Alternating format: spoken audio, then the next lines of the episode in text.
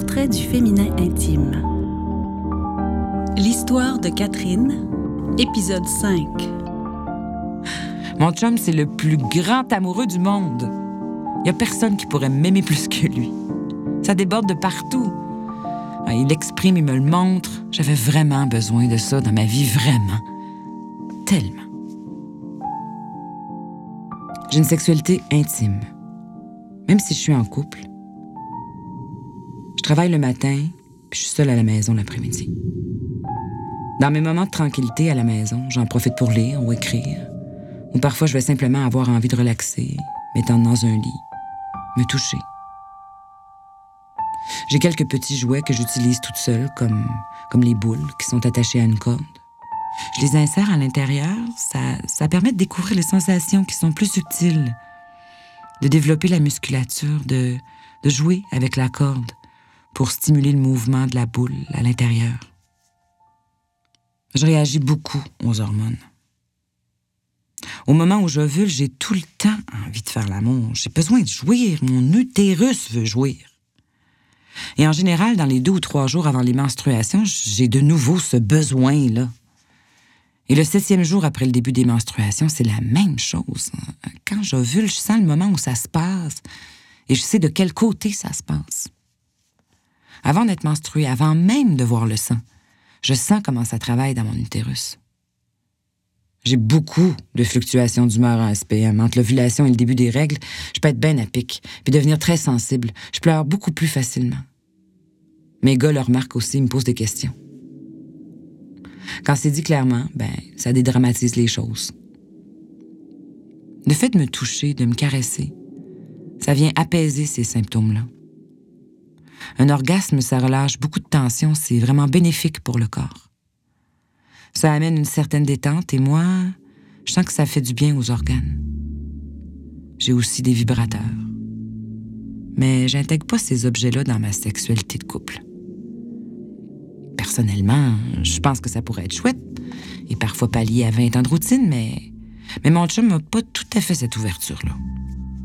Sexuellement, il est très, très strict. C'est quelqu'un qui a beaucoup moins de besoins sexuels que moi. C'est vraiment très clair depuis qu'on se connaît. Au début, j'avais peur que ça manque parce que des fois, les préliminaires durent vraiment longtemps.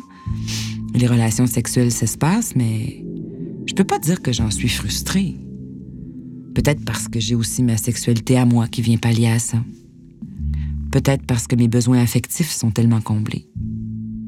Des fois, je me demande comment ça se fait que je suis heureuse dans une relation où la sexualité est beaucoup moins présente que ce que j'ai de besoin. Mais il faut que je me l'avoue. Je suis bien. J'ai parfois l'impression de sacrifier une petite part de moi qui voudrait que ça aille plus loin, mais en même temps, mon chum est tellement bien dans cette situation-là que je veux pas le brusquer, je veux pas le choquer. Je le brasse déjà assez sur plein d'autres aspects dans notre vie que, que je préfère me calmer là-dessus. Toutes les propositions que je pourrais lui faire, même dans la plus grande douceur, demeure délicate parce que c'est quelqu'un qui n'a pas confiance en lui. Des fois, ça y en prend vraiment pas beaucoup pour que ça fonctionne pas. J'ai dit, mais parle-en à ton médecin. Hmm. Faut dire qu'on a vraiment perdu beaucoup d'intimité quand on a eu des enfants. C'est dur pour une vie de couple. C'est dur pour une vie sexuelle. Quand t'as un chum qui est plutôt fragile puis qui n'a pas confiance, à tout bout de champ, t'as un enfant qui arrive et ça tombe. Je le sais. Il arrive même pas à en parler à un médecin. En fait, on a peu d'occasions de se retrouver toutes les deux sans les enfants. Quand ça nous arrive, on, retrouve tout ça, on devient presque des jeunes lapins. Après ça, je sais que ça peut prendre des mois avant que ça revienne, mais, mais j'ai tout le temps sa peau, sa bouche, son contact. On dort nu. On est toujours en train de se minoucher, de se provoquer, même si ça va pas plus loin en général. Ça me suffit. Oui, ça me suffit. Je sais qu'il me manque pas de désir envers moi, qu'il me trouve belle. Il me le dit, il me le montre. Mais je sais aussi que la sexualité, ben, c'est pas son trip. Dans un monde idéal, je pense que ça serait naturel d'avoir d'autres amants une fois de temps en temps. C'est pas normal pour le corps d'être dans une relation exclusivement monogame pendant 25 ans. Je me dis, mais j'ai 48 ans, je vais être avec lui le restant de ma vie, ça va tout le temps être comme ça, ça va, s'étioler. Je sais que je suis à un âge où je pourrais en profiter, je me fais encore flirter assez régulièrement, même si j'ai un problème de poids assez évident. Des fois, j'aurais le goût de sauter à ça puis d'en profiter un peu avant que j'ai plus ce désir-là, mais.